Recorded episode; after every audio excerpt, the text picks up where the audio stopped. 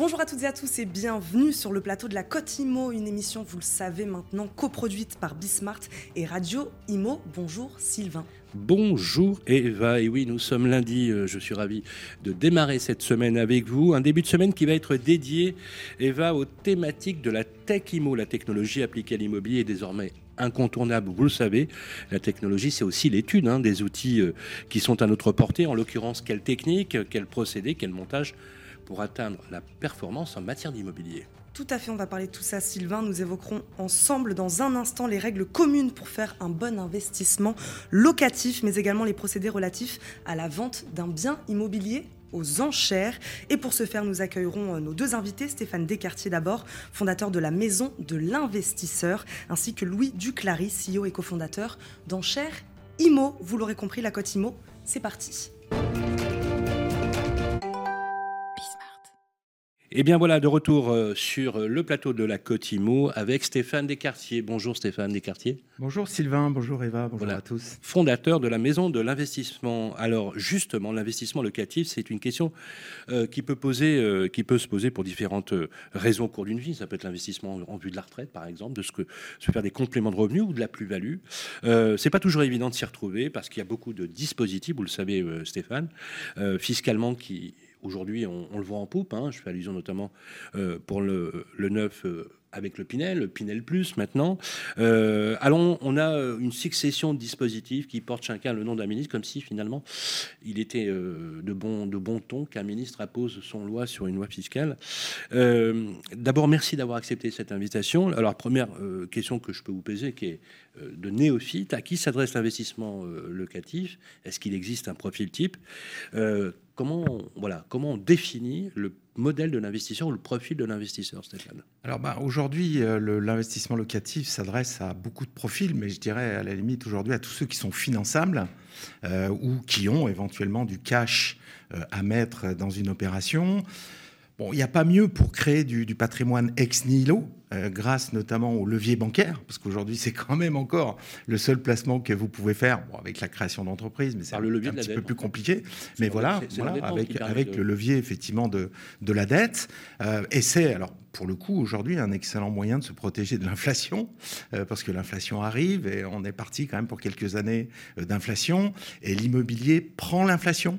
Euh, en France, hein, depuis l'après-guerre, on n'a jamais eu, jamais eu de décennie qui n'ait pas pris l'inflation. Même la pire décennie, 91-2001, l'immobilier prend l'inflation. Donc c'est quand même un excellent moyen de se protéger de l'inflation. Et on est toujours, encore aujourd'hui, euh, dans des conditions de taux ultra négatifs, puisque vous le savez, Sylvain, on va faire bon an, mal an, 5% d'inflation cette année, et on emprunte encore à 2%. Euh, c'est-à-dire que c'est du jamais vu. Moi, je n'ai jamais vu une configuration et euh, comme et ça. Pourtant, dans la perception du public, effectivement, bon, tous les économistes euh, de base vont comprendre que ce sont des taux d'intérêt négatifs quand, on est, quand on est au-dessous de l'inflation, mais le public, lui, ne le perçoit pas de cette façon-là. Non, non, parce que les années... Force, est de constater qu'on a une perte significative du pouvoir d'achat. Oui, bien sûr. Et le ralentissement de la primo-accession, c'est pas neutre. Non, tout à fait, tout à fait. C'est clair. Mais pour l'investissement locatif, c'est vrai qu'avec les loyers en face, qui vont avoir tendance à augmenter, qui vont suivre l'inflation bon an mal an, même si il est peut-être question si on parle euh, de, les freiner. Des, Alors, les geler peut-être pas, mais en tout cas mais oui, euh, de les freiner.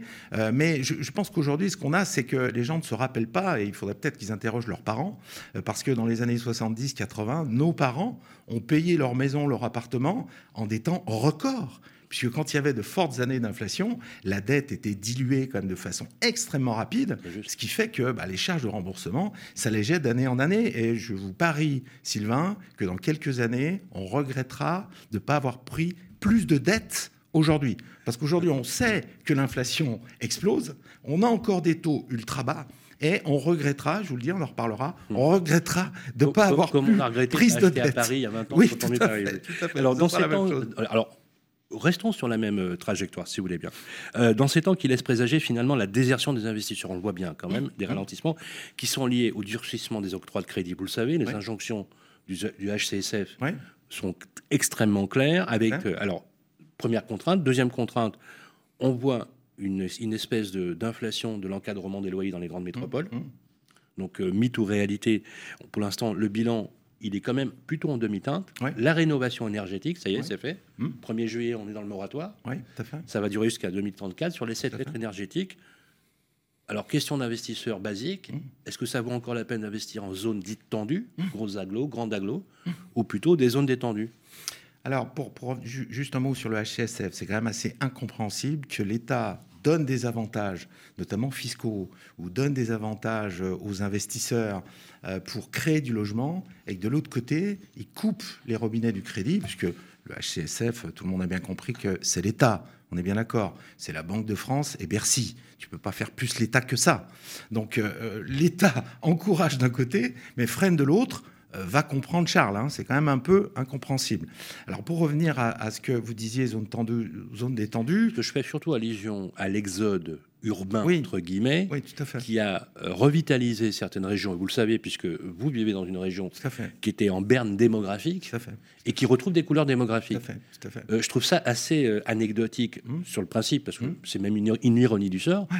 que certains territoires qui étaient un peu laissés pour compte redeviennent aujourd'hui hyper bankable pour l'investissement. Ben, ce qu'on a vu depuis le Covid notamment, mais moi je l'avais déjà remarqué, j'avais déjà euh, soulevé cette impulsion-là. C'est-à-dire qu'on est allé trop loin notamment sur les prix pour les grandes métropoles. Euh, Paris aujourd'hui baisse, les grandes métropoles vont stagner en prix, c'est à peu près sûr. Les villes moyennes, les zones détendues, j'allais dire, vont au moins se tenir. Je ne pense pas non plus qu'il y ait de fortes augmentations des prix. L'année dernière, on a eu une forte augmentation des prix sur les, sur les villes moyennes. Je ne suis pas sûr que, que, que ça suive véritablement. Mais surtout, ce qui est important, c'est que dans les zones tendues, très tendues, les grandes métropoles, on peut déléguer la gestion sans trop de difficultés. En revanche, dans les zones détendues, il faut absolument être sur place. C'est un investissement de proximité. Et ça, je dirais que euh, l'investissement locatif, il faut toujours raisonner proximité. Je n'ai jamais C'est-à-dire investir près de chez soi? Investir près de chez soi, tout à fait. J'ai jamais vu aucun Marseillais faire fortune dans l'immobilier à Paris ou aucun Lyonnais développer de gros euh, patrimoine à Lille. Si Il faut travailler dans son euh, jardin. Si on passe par un CGP, un gestionnaire de Oui, patrimoine, les ou un gestionnaires. professionnel qui fait des Oui. investissements pour le compte de tiers, Tout à fait. on n'est pas obligé oui. d'habiter à côté. C'est très bien la gestion euh, déléguée. Moi-même, tout ce que j'ai en locatif, j'ai un gestionnaire. Mais le droit français est quand même tellement, et notamment la protection du locataire, ou le droit, euh, notamment euh, sur le logement, est tellement, disons les mots, ubuesque, que régulièrement, il faut reprendre la main. Parce que c'est terrible de dire ça, mais un gestionnaire sera obligé de suivre euh, scrupuleusement tous les textes euh, qui sont parfois euh, kafkaïens. Euh, juste un exemple, j'avais égrené sur, un- sur une chaîne concurrente un jour que vous connaissez, Sylvain, les sept étapes quand vous avez un locataire qui part, ce qu'on appelle à la cloche de bois. Oui, oui. Vous connaissez, connaissez ce, ce principe. Oui, Ça arrive tout le temps en tant que bailleur. Voilà, pour, pour tous ceux qui nous écoutent, c'est quelqu'un qui part sans payer. Voilà, tout voilà. à fait. voilà. Enfin, qui La, part la sans nuit, payer, si surtout, possible. mais surtout sans résilier son bail. Oui, oui. C'est ça surtout le Oui, oui. problème. Parce que Donc- juridiquement, vous vous retrouvez dans une situation dans laquelle vous ne Ah, pouvez pas entrer dans Ah, l'appartement, mais tout à fait. bien évidemment. Donc, Eh si oui. vous Eh suivez les sept étapes et votre gestionnaire sera obligé de suivre les sept, les sept étapes, c'est un an et demi, deux ans, ça peut être plus long. hein. Donc ça, tandis que si vous êtes un bailleur euh, et que vous êtes sur place et que vous êtes tout à fait attentif à vos intérêts, vous reprenez la main et vous réglez Oui, le, problème beaucoup plus rapidement. Il faut mettre les mains dans le cambouis. Il faut bien comprendre que l'investissement locatif, ce n'est pas une assurance vie, c'est pas je mets de l'argent comme ça, c'est pas un Mm. PER, c'est pas un PEA. Oui, oui. Il faut mettre pas les quelque mains chose dans- dans le cambouis. Alors justement, il faut s'impliquer. Vous me permettez cette transition. On a vu une infographie dans laquelle vous recevez une somme d'argent. Dans quoi investissez-vous? C'est une question qui a été posée. Eh bien, 68% dans un logement pour le louer, Mmh. 15% dans l'assurance vie, 10% dans les formules d'épargne sécurisées comme le livret A, Oui. incroyable, Oui, les oui, livrets A, oui. qui rapportent rien.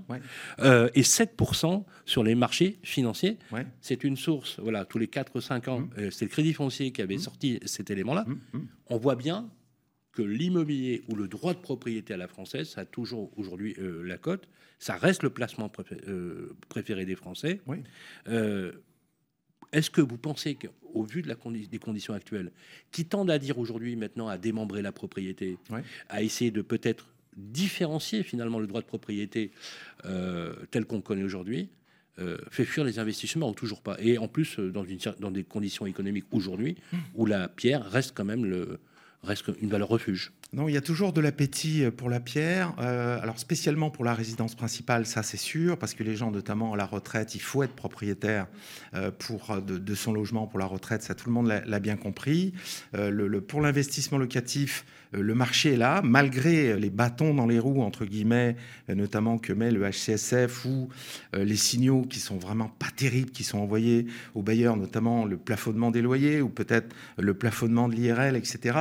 Bien, je dirais que malgré toutes ces, tous ces signaux qui ne sont quand même pas extraordinairement, positifs, la demande est là. La demande est, toujours là, euh, mais c'est vrai que euh, on est un petit peu aujourd'hui euh, perdu parce que notamment le, les signaux sont contradictoires. D'un côté, on pousse à euh, les, investisseurs à réaliser des investissements locatifs. De l'autre côté, on les freine. Donc euh, j'avoue que ben, on, est, on est un petit peu là à la croisée des, des chemins, à se demander ben, où est-ce que, où est que les pouvoirs publics veulent nous emmener, veulent en tout cas emmener les investisseurs. Je vous avoue que c'est un petit peu incompréhensible aujourd'hui. Moi j'ai une question, Stéphane Descartiers, sur la manière dont on loue son bien. Mmh. on n'a pas parlé nu, meublé, ou même de la manière dont on va le louer, à qui, comment?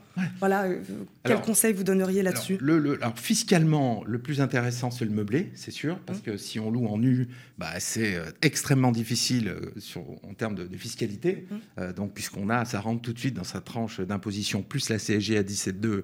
Donc, on est très vite sur des rendements qui vont être laminés par les impôts et la CSG. Le meublé, c'est plus intéressant parce que soit vous prenez un abattement, soit ce qui est encore mieux, vous allez amortir vos biens, donc sur longue période, mais ce qui permet de créer une rente défiscalisée, ce qui permet de défiscaliser vos revenus qui seront à ce moment-là dans du BIC. Donc le meublé est plus intéressant, mais il faut faire attention quand même sur le meublé parce que c'est tellement intéressant et tout le monde le voit et le constate tellement que bah, il y en a beaucoup D'ailleurs, il n'y a plus une petite surface dans Paris qui n'est pas en nous, Nous sommes d'accord. C'est fini les nous, Nous sommes d'accord. Et aujourd'hui, un T2 nu mm. se loue plus cher qu'un T2 meublé à Paris, parce qu'il n'y en a plus. Donc euh, les bailleurs ont bien compris. quel est le bailleur qui veut plus d'impôts, moins, moins de souplesse? Parce qu'en meublé, l'avantage, c'est la souplesse. Bien Aussi, c'est des mots d'un an, peut récupérer plus facilement, euh, il y a moins d'impayés, etc. En tout cas, moins longtemps. Euh, donc c'est, La possibilité de pratiquer un surloyer est possible en meublé? Alors, surloyer, pas vraiment. On est aussi contraint par les, plafonnements de, loyer, mais les, les plafonds de loyer sont un petit peu plus élevés, effectivement, en meublé.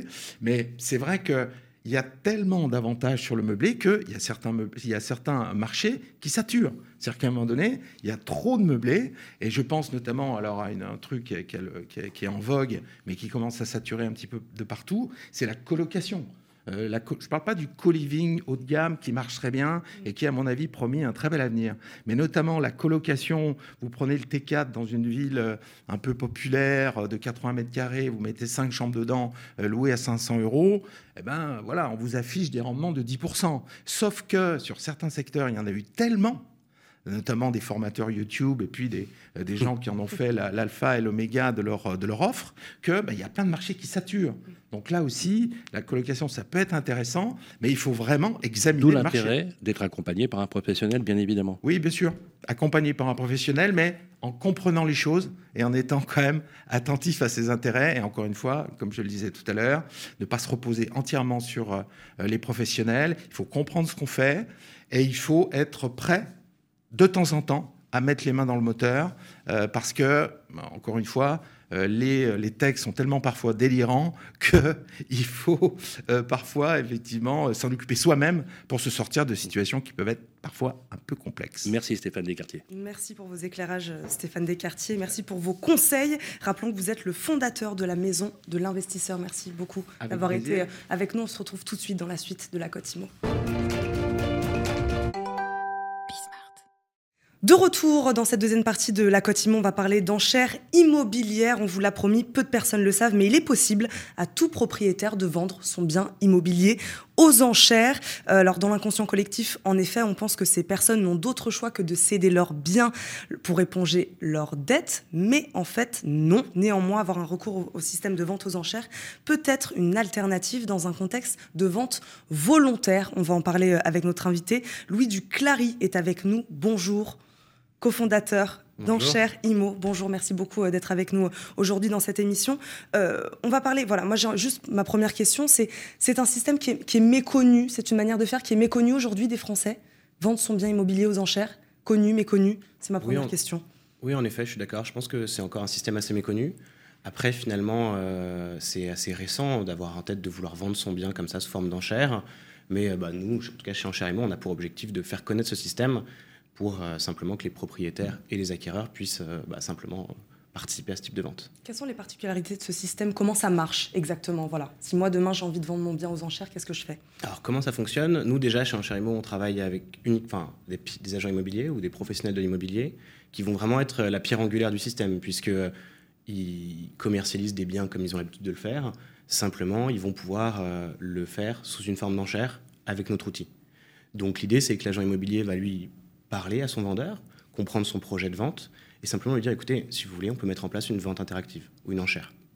Tout simplement, le processus ensuite va être assez simple la commercialisation du bien par l'agent, des contacts, des préqualifications, des visites, et ensuite, si les personnes sont sérieuses et qualifiées, l'agent les inscrit sur notre plateforme, et jour J pourront participer. Sylvain, sur ce rôle de l'agent immobilier, Alors justement. justement, euh, c'est intéressant parce que euh, vous n'étiez certainement pas né, mais une époque, quand on faisait les enchères à, à Mhm. Paris, on les faisait à la bougie. Tout à fait. Euh, les enchères à la bougie, qui sont, qui sont tout à fait réglementées. Il y a encore aujourd'hui des ventes euh, à la bougie. Mhm. Alors le principe, Eva, c'est qu'on allume une bougie, et à la fin de la bougie, il faut que l'enchère soit faite. Voilà. Sinon, on rallume une bougie. etc. C'est le principe. Je trouve ça extrêmement lyrique, hein, d'ailleurs, de faire une enchère euh, là-dessus. Mais vous, vous l'avez carrément industrialisé quelque part, parce que vous avez massifié euh, avec, euh, avec vos dispositifs la possibilité de- de- d'y donner accès à tout le monde. Euh, pourtant, l'agent immobilier fait partie du process euh, euh, dans cette vente. Mhm. Comment vous le rendez interactif? Parce que ça, c'est- comment vous engagez en fait euh, la profession euh, à aller dans ce sens-là. Euh, et quel intérêt d'aller finalement sur des enchères quand on sait aujourd'hui, alors vous connaissez la question bien évidemment, que sur des zones tendues, ça se vend tout seul. Aujourd'hui, à peine mis en vitrine, c'est déjà vendu. Alors c'était vrai dans les zones tendues, vu la- les contraintes actuelles, c'est un petit peu moins vrai. On observe effectivement un, un- un ralentissement. Mais je prends un autre exemple. Vous avez euh, d'autres startups qui ont été créées dans le même mouvement, vous savez, avec euh, comme Cadran par exemple, que vous connaissez bien, euh, qui ont lancé, qui ont eu du mal et eu de la peine à, à- à trouver leur modèle économique. etc. Ouais. Donc expliquez-nous, euh, à la lumière d'ailleurs de l'infographie que l'on va voir, euh, la part des agents immobiliers ayant plus de la moitié de leur portefeuille en mandat exclusif a été multipliée par 3 Mhm. en, en 5 ans, ce qui est plutôt une bonne chose. hein, pour les agents immobiliers. Euh, et dans ces chiffres-là, on, on- on voit particulièrement justement l'appétence, où on voit que ces mandats d'exclusivité trouvent leur, leur sens dans les zones tendues. Complètement. Euh, nous, ce qu'on observe, l'idée d'Enchères Immo, l'origine, la genèse, c'était simplement de se dire comment est-ce qu'on peut assurer à un, v- à un vendeur et à des acquéreurs un prix de marché juste? Tout ça orchestré par un agent immobilier qui, lui, va euh, bah, orchestrer la vente. hein, faire quel intérêt de le mettre aux enchères finalement? L'intérêt pour le professionnel? C'est d'optimiser le price finalement? C'est d'arriver, ouais, optimiser. Alors qu'il est déjà très haut? Alors, ça va dépendre des marchés. L'idée, en Si on effet, est à c'est de se 14 000 dire... euros du mètre carré dans Paris, ce qui est la moyenne, Mhm. dans- notamment dans le sud de Paris par exemple, on n'est pas à moins de 10 700 euros exactement, je vois pas l'intérêt de faire des enchères. L'idée, en fait, c'est vraiment d'optimiser. un peu, Ouais, bien sûr. C'est euh, dans un marché très tendu. Le but, en effet, bah, c'est de se dire comment on fait pour avoir le meilleur prix possible. Parce que aujourd'hui, vous dites en effet, un bien rentré en exclu est vendu. Euh, si il est vendu en 24 heures avec 10 contacts, peut-être que simplement il aurait pu être un peu plus cher. Après, notre but, c'est pas de faire exploser le marché, hein. parce que à contrario, ce qu'on observe, les agents vont utiliser notre système dans deux grands cas de figure. Un, capter du mandat, se différencier, parce que oui, un bien rentré est un bien vendu, mais toujours faut-il le rentrer. Et comment est-ce qu'on le rentre? Avec des outils différents, en montrant au vendeur, en effet, qu'on a la capacité d'optimiser son prix de vente, ou en tout cas de lui montrer la réalité. Et donc, à la fois sur ce marché tendu, ça donne euh, des ventes comme ça, et d'un autre côté, sur des marchés un peu moins tendus ou un peu plus compliqués, ce qu'on va observer, c'est justement la promesse de l'agent immobilier à son client, c'est de lui dire, écoutez, nous, avec Enchère Immo, Voilà. on a la capacité d'avoir le prix. Là, je comprends. Maintenant, si on n'atteint pas ce que vous voulez, vous ne pouvez pas vendre. En zone détendue, je le comprends. Vous voyez, Mm. quand vous êtes sur Paris ou quand vous êtes euh, à Bordeaux, à Marseille, on- déjà que c'est une tannée, une galère Bien pour sûr. se loger, et que de plus en plus, on a des personnes qui accèdent de plus en plus tard à la propriété. Mm. D'où l'intérêt, comme le disait d'ailleurs Stéphane Descartiers, de s'endetter Mmh. euh, en, en- en- en ce moment. Euh, donc je comprends que votre modèle fonctionne pour doper un marché qui est un peu atone.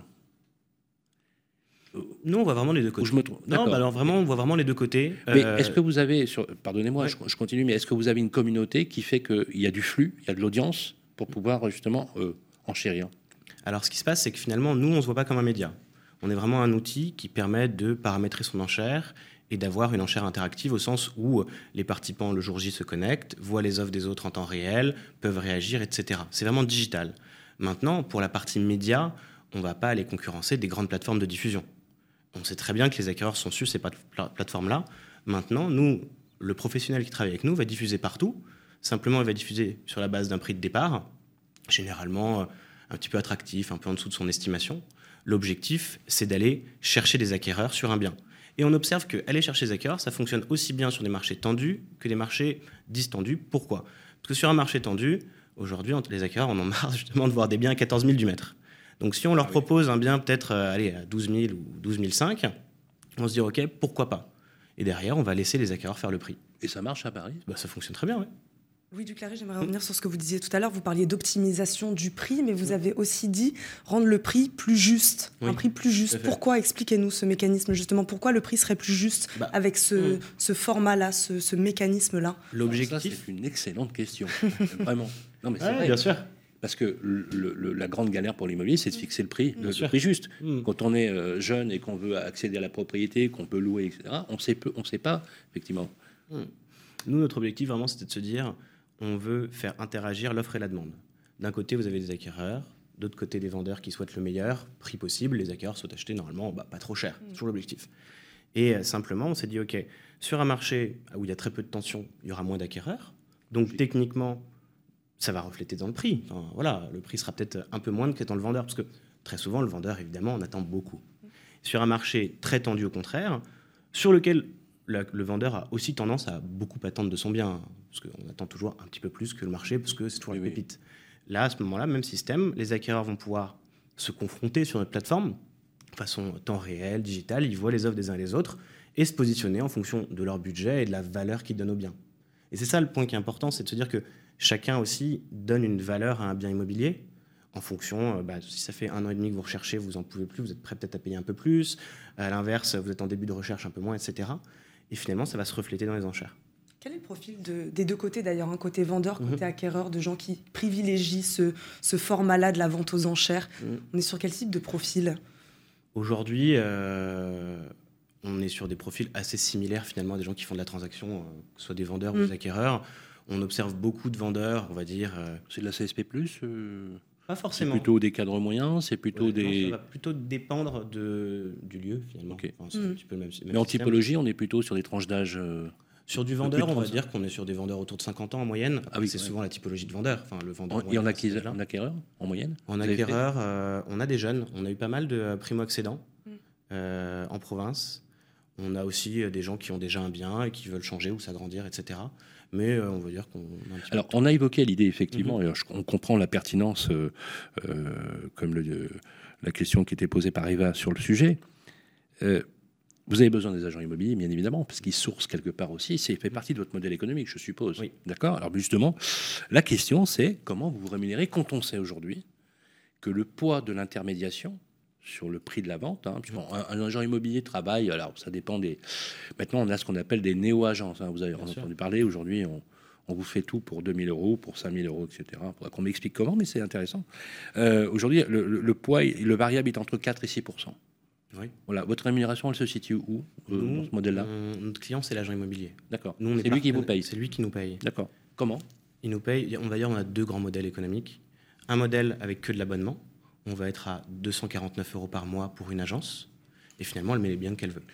Donc à ce moment-là, L'abonnement euh, à 249 euros, c'est une solution technique, en fait. c'est une solution technique. Hein, on est d'accord, hein, parce que vous ne garantissez pas le média. hein, vous, vous Ah non, le média, le vous média c'est pas travail. l'attraction En effet, non. Vous avez une solution technique. D'accord. Ouais, c'est la solution technique. Donc ça, on a un modèle, on va dire, qu'on appelle nous euh, full abonnement à D'accord. 249 euros. Et on a un modèle avec un peu moins d'abonnement qui va être à 89. Et à ce moment-là, plus 0,3% du prix de vente. Donc en TTC. Donc finalement, effectivement, entre 4 et 6, les honoraires moyens. Donc on va dire 5. Donc l'agent, il lui reste 4,7. Alors, quel est le choix que font vos clients? Est-ce qu'ils prennent à 249 ou est-ce qu'ils prennent les 89 avec un FIS à 0,3 C'est un très bon point. Alors nous, ce qu'on observe aujourd'hui, et justement, c'est pour ça qu'on a créé ce modèle aussi que de l'abonnement. Justement, vous le disiez justement, un agent qui va travailler dans une zone tendue, il vend tout seul. Donc nous, si on lui dit on va te prendre 0,3, il n'a pas envie de passer par nous parce qu'il vend déjà tout seul. Mais nous, notre objectif, c'est qu'il vende mieux, enfin au meilleur prix possible pour le vendeur avec de la transparence. Donc on a dit ok, tu peux mettre le nombre de biens que tu veux, mais c'est 249 euros par mois et tu as un outil. Et d'un autre côté, on a euh, des agents qui veulent pas porter un coût d'abonnement supplémentaire parce qu'ils en portent déjà beaucoup, qui vont se dire je vais l'utiliser sur quelques biens par an, souvent plus dans ce cas-là des biens plus compliqués. Et euh, on va, ils vont dire bon, c'est pas grave de laisser 0,3% en cher IMO, puisque sinon, de toute façon, on n'aurait peut-être pas notre com du tout. Alors, on a bien compris le, Mm. le- le- le modèle. Effectivement, déjà que les agents immobiliers ne partagent pas trop leur mandat, Mm. donc l'intérêt euh, des enchères. Moi, ce que je comprends, c'est que les enchères, finalement, le font. Vous me dites hein, si je me trompe, mais c'est vraiment d'essayer de valoriser un peu plus en termes de price le bien qui va être mis en vente. Ouais. Quitte à le réduire au tout début pour faire un, un amorce, ou un amorçage euh, de lancement. C'est vrai que si vous voyez un appartement euh, boulevard Beaumarchais, 200 mètres carrés, rooftop avec une terrasse qui démarre à 500 000 euros, les gens vont se jeter dessus. Non, je caricature un peu, mais quel- quelque part, c'est un peu ça l'idée. Mmh. Donc l'idée de votre concept, c'est vraiment d'essayer d'optimiser Ouais. euh, la, valeur, euh, la valeur du bien. D'optimiser le prix. Après, nous, ce qu'on observe finalement, Vous, vous craignez Sur, pas l'effet spéculatif, hein, ça, c'est, on vous l'a jamais reproché. aujourd'hui, en tout cas, nous, on l'observe pas. On a fait euh, 307 ventes à date D'accord. peut-être Sur 300 combien 000. de temps? Sans- sur un an et demi, depuis octobre 2020. Pas mal.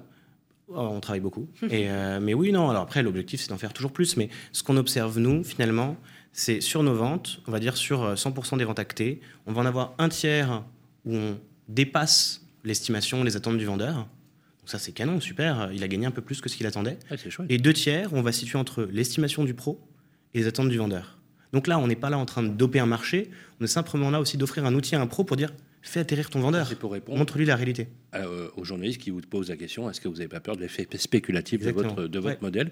C'est plutôt une bonne réponse, Eva. Eh bien, merci beaucoup, Louis Duclary, d'avoir répondu euh, à nos questions euh, aujourd'hui. Je rappelle, vous êtes cofondateur d'Enchères Imo. Merci beaucoup de nous avoir accompagnés. Et merci, Merci Sylvain. Louis Ducla- Duclary et merci euh, Eva. On va se retrouver demain euh, sur la Côte Imo, diffusé en simultané sur Bismarck et sur Radio Imo à la même heure. C'est chaque jour à midi. Euh, merci également à nos invités qui sont passés par le plateau, Stéphane Descartiers, la Maison de l'Investisseur, et vous, Louis Duclary. On va se retrouver demain, même endroit, pour parler d'immobilier, bien sûr, comme tous les jours, mais parler d'économie. Et demain, on va parler green. Voilà, on va parler valeurs vertes et nature. Bon appétit à toutes et à tous. On se retrouve à demain.